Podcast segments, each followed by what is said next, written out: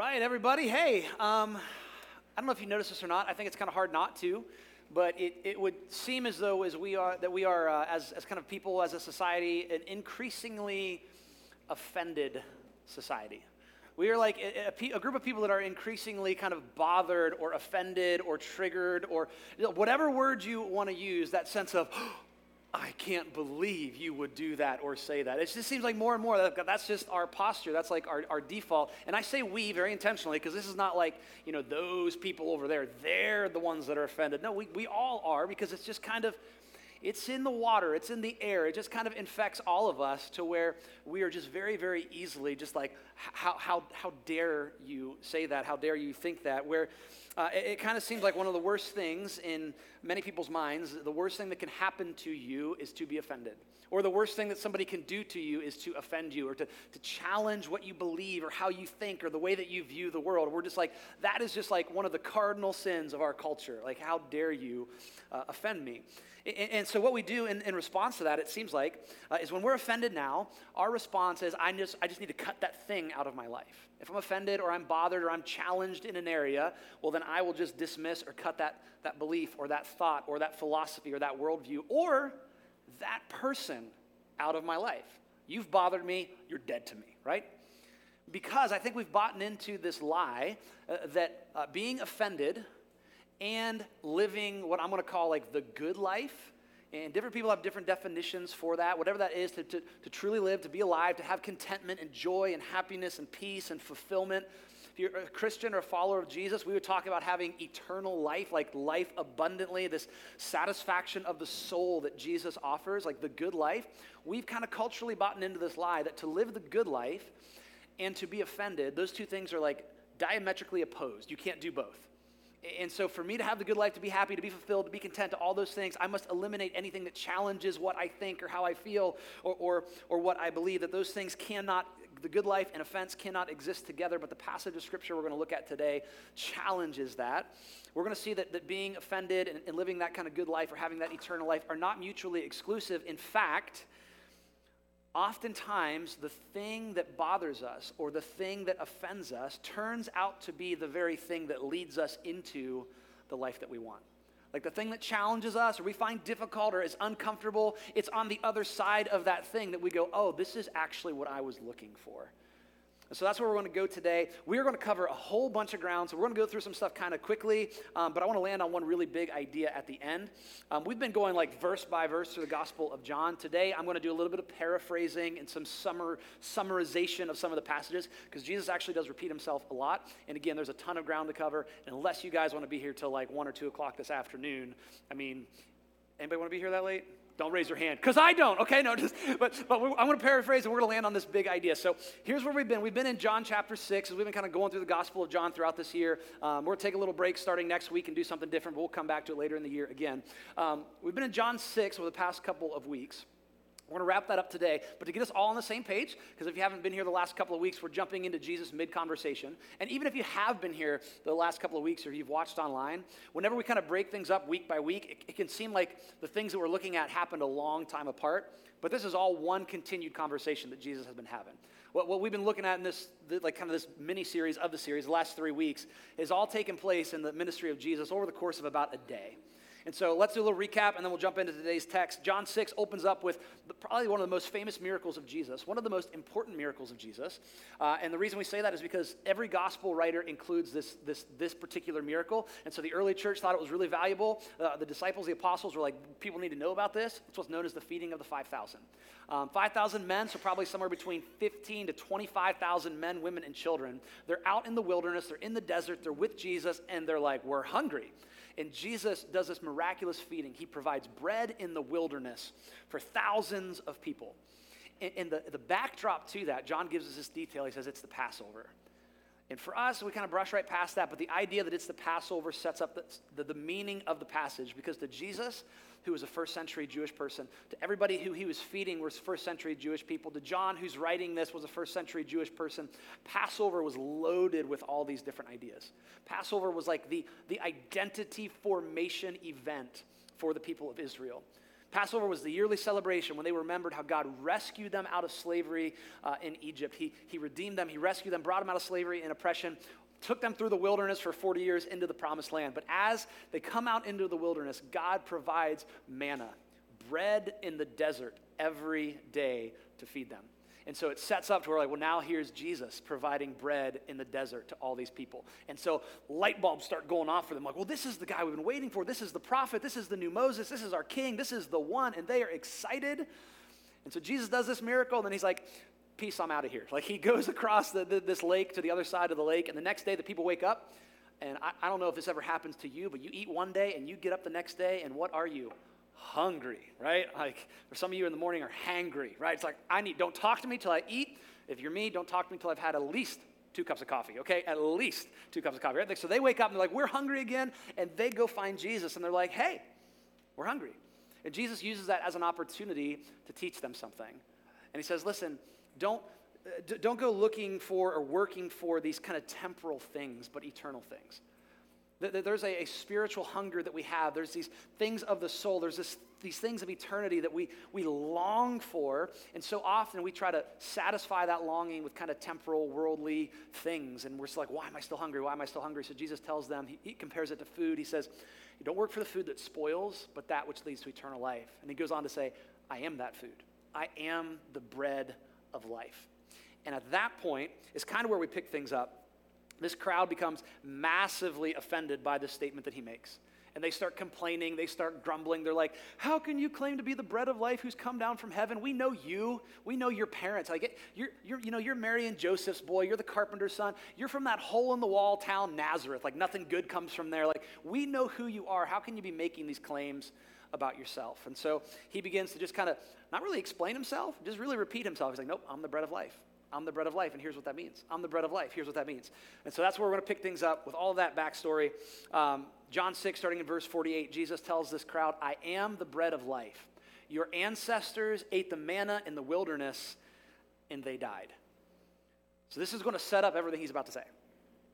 He's like, You guys keep telling me, like, our ancestors had manna, our ancestors had manna, they had the bread, they had the bread. And he's like, Yes, this is true, they did, but are any of them around right now?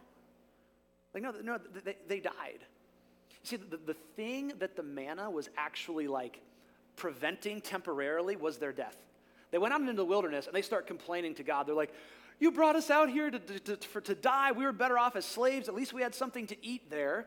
And so God's like, here you go, manna, every single day. Every day I'll provide this food so that every day that kind of threat of death by starvation, at least, was pushed off further and further and further. And Jesus like, yeah, you had that, but guess what? The thing that the manna was preventing, you, you know, kind of dying, they still died. Your ancestors are no longer with us. He starts to get at the heart for them and for us this kind of fundament, this fundamental human problem. The fact that we as human beings, we're, mortal. We, are, we are vulnerable. We are fragile. We are all going to die. Welcome to church, everyone. It's happy. right? But like, this is just the reality. It's like, hey, this is, your ancestors have died. Every human being, like, this is the problem that we have, the way that Scripture talks about it. He says, you're, you're like dust creatures. You're made from the dust. And, and when in the early chapters of Scripture they talk about that, that's not like God playing in a sandbox, like, look, people. It's this idea of dust is, is it's, it's mortality, it's just stuff. And later authors pick up on that and say, yeah, from dust you came, and to dust you're going to return. Like you, you are a mortal being. And sometimes, especially I feel like as modern people, because we've, uh, you know, we've gotten comfortable and we've made some, we've made some uh, advancements and, and things. And so we try to put off thinking about that or avoid thinking about that. But at the end of the day, that's the thing that stares at us is our own mortality. That's actually the, that's the, like the most primitive, base level human fear. It's that fear of death. That really becomes the thing that sits underneath of most of the decisions that we make and advancements that we make. You think about everything that, that humanity has done in our history and advancements in uh, medicine and science and technology and, and economic policy and, and, and political things, like all of it sits over top of this fear of how do we not die? How can we eradicate disease? How can we have better treatments? How can we make sure that we have the policies where people can eat and be taken care of? How can we make sure that we don't go to war with nations? And if we do, how can we make sure that we win? Why? Because we're like, well, we're, we're going to die if we don't. But all of those things, I'm not saying we shouldn't do those things. Those are good. We should, you know, we should try to strive for long life and people should be healthy. But it's very much like the manna in the wilderness. It kind of just puts off the inevitable. And Jesus is like, they had manna in the wilderness. We have all of our things, but they, your ancestors, they died. And as he talks to this crowd, as he talks to us, you're going to die. Every human's going to die unless, because you're mortal, you don't have it within yourself, unless something outside of you acts on your behalf. Unless something outside of you gives you a gift, uh, something to take away this problem. And I am the bread of life, he says. This is the bread that comes down from heaven so that anyone may eat of it and not die. Like I, have got, I've got a different kind of, of bread that I'm offering you here. It's different than the manna. He says, I'm the living bread that came down from heaven. If anyone eats of this bread, he will live forever. He's just getting at this idea over and over. I'm the, I'm the bread of life. Eat of me, you won't die. Eat of me, you won't die. I'm the bread that came down from heaven. And the bread, he's like, oh, let me get more specific and tell you exactly what this bread is. The bread that I will give for the life of the world is my flesh. The, that, the, the bread that I'll give for the life of the world is my flesh. The thing that will allow you to not die is my flesh. He says, There's something about what I'm going to do. First of all, like, just don't lose sight of this. I'm going to give it. Like, I'm going to give you something. It's a gift. You don't got to work for it. You don't have to earn it. You can't, you can't demand it from me. You can't take it from me. Jesus says, I've got bread of life and I come to you with it like with this posture. Here you go. Do you want it? I've got enough for all of you. I've got enough for everyone. I've got the bread of life that's for life. And notice who it's for. It's for the world.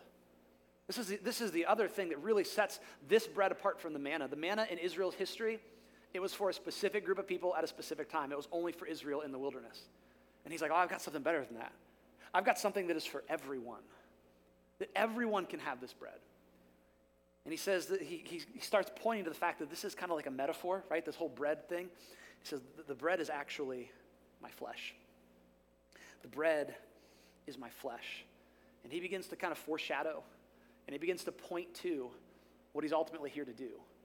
That he's, he's got his eyes set towards the cross. He's like, I'm, I'm here to give you life, but for me to give you life, I actually have to give myself.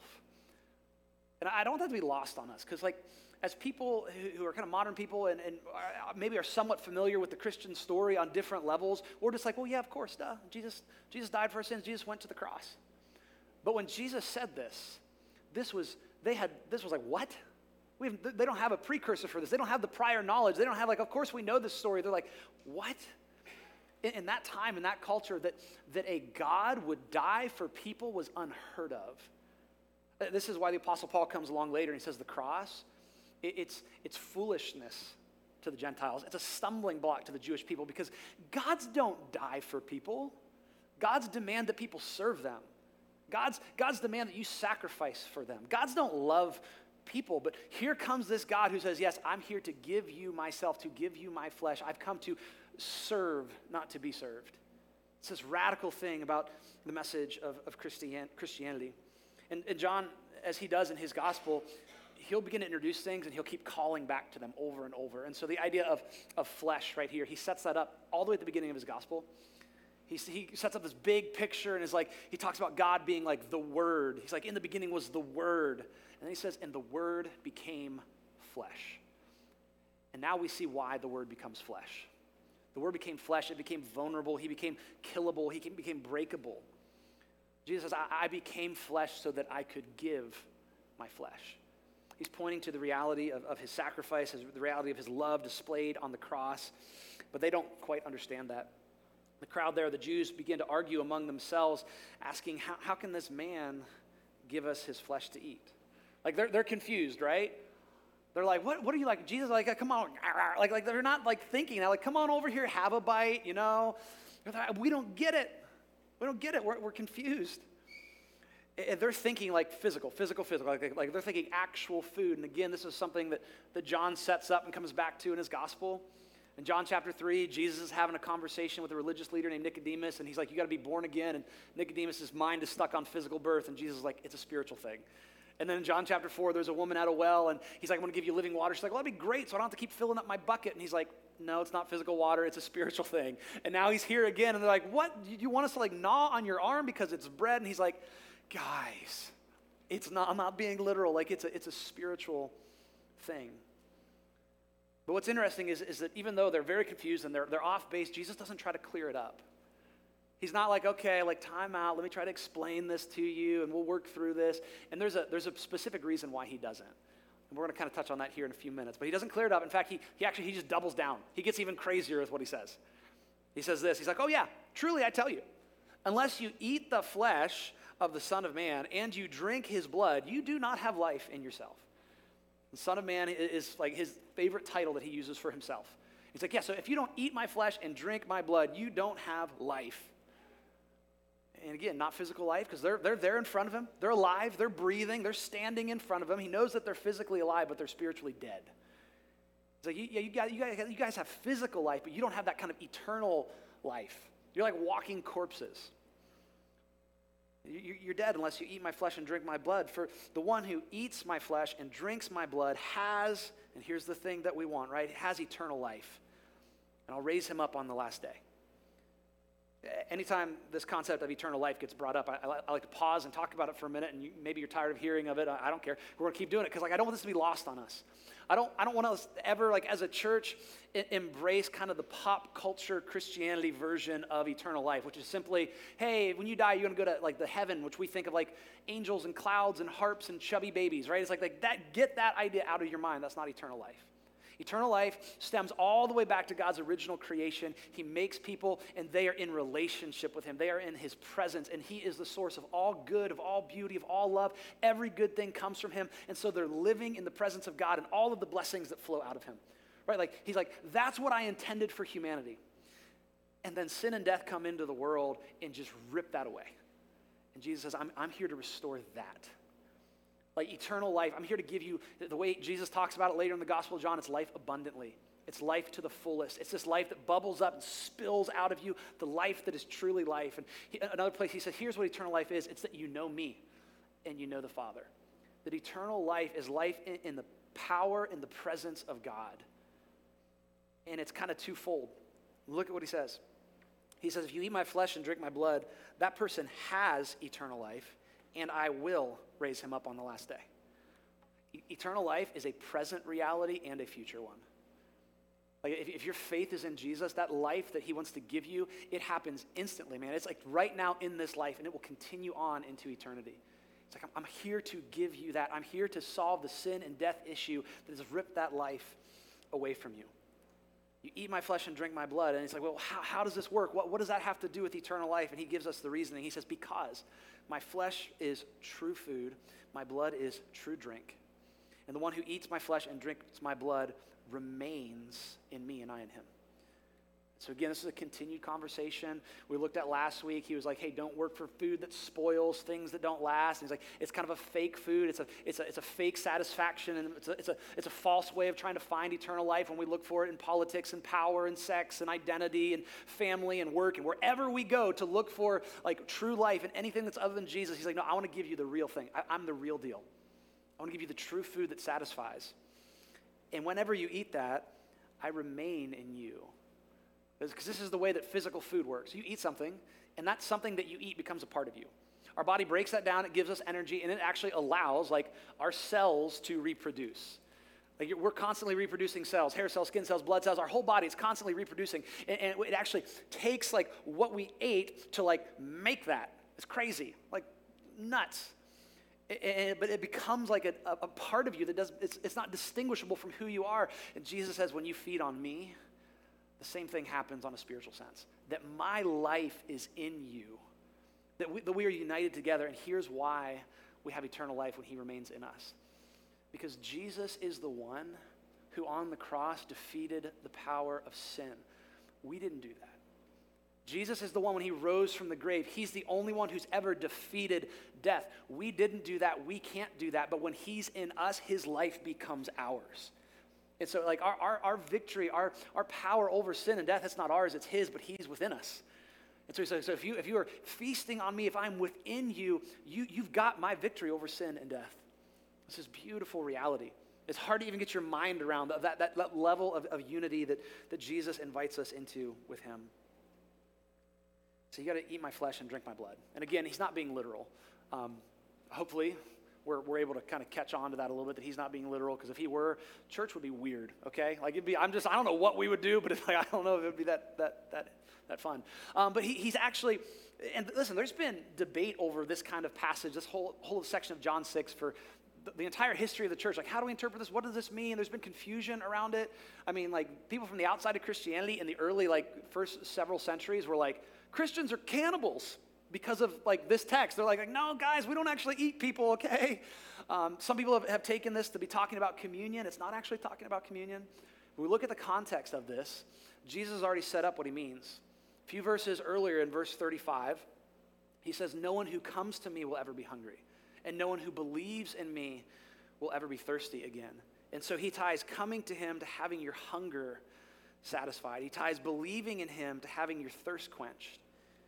And so he set this up. And so when he says, Hey, come to me, when he says, eat my flesh and drink my blood, he's saying, here, here's what I want you to do. I want you to come to me and I want you to trust in me, to come and to believe. This is what it looks like to eat my flesh and drink my blood. Believe in me, trust in me, lean the weight of your life and all that you are on all that I am. Come and believe in me, and I will become a part of you, and I will satisfy you, and you will have eternal life. Eat my flesh, drink my blood. As you might imagine, this doesn't go over so well with the crowd. They're like, what? It's not making sense. And so, therefore, when many of his disciples heard this, they said, All right, this teaching is hard. Who can accept it? This is, this is tough. This is difficult. And again, Jesus doesn't go, oh, okay, you know what, you're right. Let me, let me kind of back off that a little bit. He just he, he knows in himself that they're, they're grumbling, and so, and so he asks them, Does this offend you? There's our word. There's our cultural moment. Does this bother you? Does this kind of, are, are, you, does you find this difficult? Are you offended? The, the, the, the, Greek word for offend is scandalizo. It's where we get the word scandal or scandalous. Does this create a scandal within your spirit? Are you like, I don't know what to do with that. I'm getting tripped up. I don't know if I can accept that. Like he's like, oh, like this is this is an issue. This is creating a crisis within me. I'm offended by this. Does it offend you? Does it offend you? And the answer is yes. It does. It, it offends his original audience, and honestly, it, it, kind of offends us as well. It offends them in some unique ways, but there's some shared ways in which it offends them and it offends us. To the original audience that Jesus is talking to, this the immediate context is super offensive because cannibalism is just like like no, but also uh, like the Jewish dietary law and what they were and weren't allowed to eat. For Jesus to say this to a group of, of Jewish people is like you you've got to be kidding. Like you can't be serious. Like they weren't to eat anything that had the blood in it, because uh, the, the, blood was like the life of an animal. It's like, no, we, no blood. We don't do blood. We don't do blood. And Jesus is like, fill up your cup. Let's go. And they're like, what? You got to be kidding me. And so they're, they're, they're majorly offended. But what I, what I don't want us to miss, because sometimes people can kind of take this passage and this teaching out of context and just be like, see, Jesus is offensive. We should offend people. It's like, that's not really what he's doing. He's not being intentionally offensive. He wants to be intentionally offensive to that audience. And not because he doesn't love them, not because he doesn't care about them, but again, because his eyes are set to the cross. And he knows that they will not crucify a rabbi, a teacher, that has a crowd and a following of thousands. They would not be able to, the, the, the, the, religious leaders would not be able to incite the crowds and hand him over to Rome and crucify him if he had this massive following. And at the beginning of this chapter, when he feeds everyone, there's 15, 20,000 people that are like, Yay, Jesus, he's our man. If he can't do it, no one can. Like, everyone loves Jesus at this point. And he's like, That's not going to work. And by the end of the chapter, everyone walks away because he knows what he's there to do. He's on his way to the cross. Because he doesn't just have the immediate, you know, following and immediate what, what I want these people, what these people want from me in his mind. He has like what I'm doing for the whole world for all of time is in his mind, and he's got to get to the cross. And so this is why through, the, through this passage, he's like, I'm not going to explain it. I'm not going to clear it up for you because I, I kind of need you to leave me. If you kind of read through the Gospels, you'll see this as Jesus teaches, and usually his teaching just goes over people's head. They're just like, what? The only people he ever will explain himself to are the 12 disciples. He'll pull them aside and say, here's what that parable meant. And the reason for that, he says, so they'll, they'll be ever seeing but never perceiving, they'll be ever hearing but never understanding because I need my people to reject me so that I can go to the cross. And so he's offensive to them with this goal in mind of like, I, have got to give my life. I have to give my flesh for the life of the world. It's offensive because of their religious background. It's also offensive in terms of the exclusivity of this claim. He's telling a group of Jewish people, like, okay, I am the only one. By coming to me and believing me is the only way that you can have life. Not by, you know, doing the temple sacrifices or following the law or any of that that the Jewish people had in their minds. Like, nope, it's not that. It's me. And that idea that was offensive to them is equally offensive to our world today. Like that, that, that idea of the Jesus claim of like, you do not have life unless you come to me and believe in me. You don't have life. And, and for those of us, which is all of us, by the way, that kind of live in a modern Western society, and I say specifically Western, specifically America, because in other places of the world, this doesn't bother people as much. We just assume that everybody thinks like us. But th- th- this kind of bothers our modern sensibilities because we, we kind of bought into this idea of like, no, everything's true and all roads lead to God, and all roads, you know, lead to, to heaven, and every, you know, everything kind of basically, it's just we're all on different paths that eventually converge together. And I understand where it partially comes from because there was like a, like the idea of pluralism, like cultural pluralism is a beautiful thing that, the people of different races and ethnicities and cultures, and that they can come together and bring like their, their music and their art, art and their tradition and the way they see family, and, and like they bring all that to the table, and there's this beautiful mosaic of humanity. It's actually a reflection of the image of God. It's actually something that the church should fight for, this beautiful gospel picture, because when we see like in the new age that every tribe and tongue and nation is worshiping Jesus, cultural uh, like pluralism is beautiful. But the danger is then we kind of morph it into a pluralism of like greater truths in terms of things like faith and religion and ethics and philosophy and God and salvation, the idea that all beliefs are equally true, they're all equally right at the same time. And so if you believe in Jesus, that's fine that that works for you. But that's no more true or right or better than anyone else's belief. And Jesus has just said, actually, there's only life in me.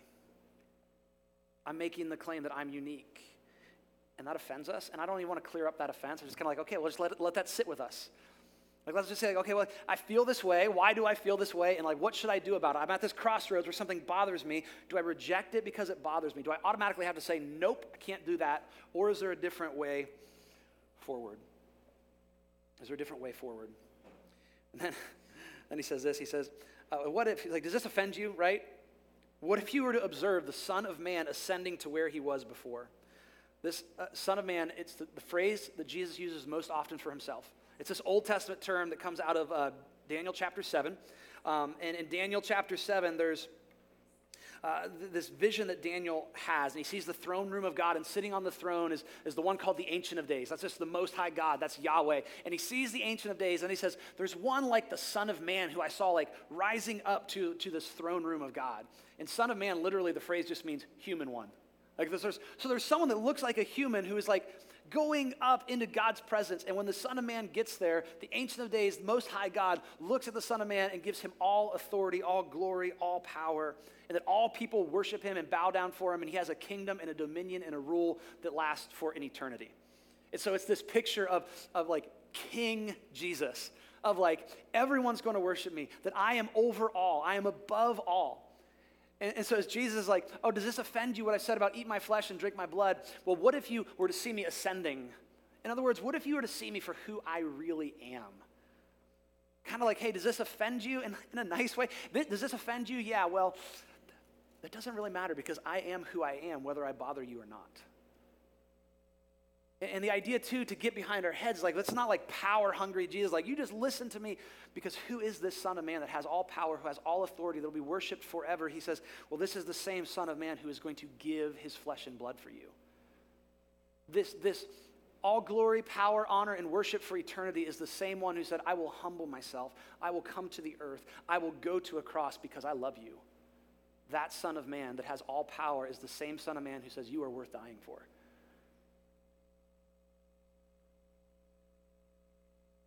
Even though he kind of explains that and talks about this a little bit, they, they, they still, they're like, we, we, we've, we've had enough. And so from that moment on, many of his disciples turned back and no longer accompanied him, no longer followed him. This idea that, like, again, you picture like this mass exodus of people. There were thousands of people there at this moment. And they come to this realization of being like, hey, if that's what following Jesus is about, if that's what it's going to cost me, I'm out. You think about what they just experienced. Like, bona fide miracle. Thousands of people fed. And they're like, well, it doesn't matter what we've seen.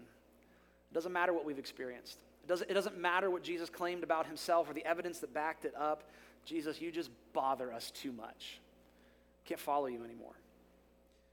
And as everyone is walking away, Jesus turns to the, the people that are closest to him, the 12 disciples. The guys that, man, they've been following him. They're, they're with him like 24 7. They eat together, they walk together, they laugh together, they cry together. I mean, these are, these are his close, like the people that are closest to him on planet Earth. And he turns to them and he says, You don't want to go away too, do you? Hey guys, you're my guys. You know, we've been through thick and thin. We've been through so much together. Everybody's leaving me. You want to go with them? You want to go with them? And I just kind of want to land the message this morning with the way that the disciples respond. Peter speaks up kind of as the spokesperson for the group. And in what he says, I think there's a lot of wisdom for us. There's encouragement, there's hope. Whether you're someone that you're, you're a Christian, a follower of Jesus, or maybe you're still exploring, you got questions, maybe you're like I was, I'm kind of on my way out the door. I don't even know why I'm here or why I'm watching. I just want, I want, I want us to hear the response of the disciples when Jesus asked, Do you want to leave? Peter answered, Lord, to whom will we go? Where are we going to go? Because you have the words of eternal life. You, have got the thing that we've been looking for. We've come to know and to believe that you are the Holy One of God. Jesus, to, to, whom, to whom, shall we go? You, you, got eternal life. You're the Holy One of God. That's a, this Jewish messianic title that Jews would use for the Messiah. Like, hey, you're the Messiah. You're the King. You're the one we've been waiting for. You're the one that's going to set everything right. You're the one that's going to fix everything. You have the words uh, of, of eternal life. So, where else are we going to go? The thing that I love the most about, about Peter's response isn't necessarily what he says, it's what he doesn't say. You know, Jesus asks, Hey, do you guys want to leave? He's not like, Nope, we're with you. We got it. We're sticking with you to the end, Jesus. No, everybody else was offended. We're not offended. We're not bothered. We're not having a hard time with what you said like everybody else. Like he doesn't say, no, we like none of that bothered us, or the whole eat my flesh and drink my blood. We're like, yeah, that sounds great. Let's do that. Like he doesn't, he just says, well, who else, who else we're gonna go? So he kind of ignores the, the question, and in, in that kind of ignoring of the question, not answering the question, there's an admission of, you know what, actually we do want to go. What you've said is hard, and we don't get it, and it bothers us. And just like the rest of this crowd, we were offended and we don't know what to do with it, and we don't know how to make sense of it. But where else are we going to go? I love that response because for those of us today, again, we're, whether you're a Christian, whether you're wrestling with faith, you're questioning with things, like it gives us that same permission to go, yeah, this is hard and I don't get it. I may not always agree with it. It may create a, like a, a crisis within me. It may offend me, but yet I can continue to press into that and not just outright say I'm done as the disciples say, yeah, we're kind of bothered by this, but eternal life, that's the thing that we're after. That's the, that, that's the thing that we know we have this fundamental issue. Remember, our ancestors, they ate the manna in the desert and they died. Like there's this infection of sin and death, and we, we need a solution to that, and we, we recognize that you have it. And you're the king. You're the king that we've been waiting for, that our generations of our people have been waiting for. And so we're going to hold in tension this idea that I'm bothered by this and this is hard, and yet I'm still sticking with Jesus. The, the disciples, what they really wanted, what they were looking for was eternal life. And the thing that offended them was Jesus saying, Hey, eat my flesh and drink my blood. But the thing that offended them would ultimately be the thing that would give them eternal life. Eh, the, the thing that bothered them, the thing that created this crisis within them, that front, forced them to confront this thing, like that ended up being the very thing that's like, that bothers us, but that's actually the doorway to the life that we're looking for. That's the thing that, that will satisfy. I love the kind of the reasoning or the, why he's able to, to say that they can do this. There's two parts. Caught it, he said, We've come to, to believe and also to know. Like there are these two different things. If you're a Christian or exploring faith that, that, that happen in, in like the life of, of faith and following Jesus. First, there's like belief, this idea of like trusting. Like he's done something and I trust who he is. I've had an experience. He's changed my life. He's done something. He's worked. He's moved. There's the work of the Holy Spirit. But then there's also just there's just a knowing. There's like a knowledge. It's like I see evidence. There's reason, there's logic, there's, there's historical research I can do, and, and these two things come together, and those, those two things become a part of the journey of faith. And honestly, they, they kind of, depending on who you are, they come in like different orders for different people. Some of you, if you're Christian, you're, you was like, I had an experience with Jesus first, and then I came to kind of know and to research, and those things came together. Others of you, you're more rational. It's like I kind of looked into it and I read stuff, and then it was kind of in that like exploring of like Jesus. I was like, oh, he did something. But those two parts are there. There's a, there's a, there's a knowledge and there's a trust. And those two things come together and like, hey, we, we believe and we know. We've come to trust you and know who you are based on the evidence of, of, for who you claimed to be. That it can bother us and I can still think it's true this is kind of what, what I want us to, to, take away, whether it's in terms of faith. Again, you're, you're, a Christian and you're living out your faith, you're having difficulty, or you're exploring faith, but also just in life in general, is that just because something bothers you doesn't mean it's not true. Just because something like confronts you and goes, oh, that hurts or that's hard, or that's difficult, that doesn't mean it's like, well, it's automatically false. It doesn't mean it's automatically bad for you. It doesn't mean it's something that I have to like cast off and say, I don't believe this, I don't buy it, I gotta get that person out of my life, I gotta get that idea out of my life, I gotta get that Jesus out of my life. Something can actually bother us and we can still embrace it and work through it, and on the other side of that, actually find life. It's the beautiful thing about the gospel of Jesus. It's the gospel because it's, it's good news. It's news. It's something that has happened. That Jesus of Nazareth was a historical person that, that lived, that died, that was crucified by Rome under Pontius Pilate, that he was seen by, that he was risen from the grave and seen by many. Like something happened in history, and if someone is able to predict and pull off their own death and resurrection, it's like, I'm with that guy despite what I got to figure out and the, the, questions I might still have and the offense that I still have. And the beautiful thing about the, the faith is it's a life, lifetime of working those things out. And so if Jesus is who he claims to be, if he's done what he's, he's claimed to do, if he's risen from the dead, if he's alive today, then I can embrace that. And there's still room for difficulty. And there's still room for disagreement. And there's still room to be offended or bothered by things. There's still room to have questions and to ask those questions. There's still room to have doubts. There's room to be, to be hurt by other Christians because we're all a bunch of hypocrites. There's room to be hurt by the church and, and have bad experiences, but at the end of the day, say, but in spite of all that, to whom shall I go? Because there's nobody else that offers life. There's nobody else that offers what Jesus is offering who's done what he's done for us.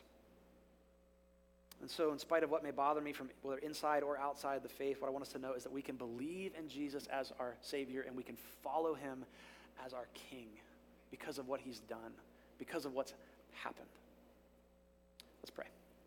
God, we thank you that you are the God who loves. Um, man, that, that love that you have for us is not something that, that we just, it's not just a feeling. It's not something that we're just, it's not just pie in the sky, but it is, it is rooted in something that happened, Jesus, that you walked this earth you lived the perfect life. You died on a cross for our sins. You rose from the grave, defeating the power of sin and death forever. Jesus, we praise you that when we put our faith in you, your life is united to ours. We're forgiven of sin. The power of sin and death is broken on us. So, God, I pray that in moments when that's hard and we don't understand it, whenever we're challenged by that, that we wouldn't lean away, but we would lean in that we would learn to live in the tension of, of being confronted with, with who you are, but also knowing that, that it's true and that your love for us is true.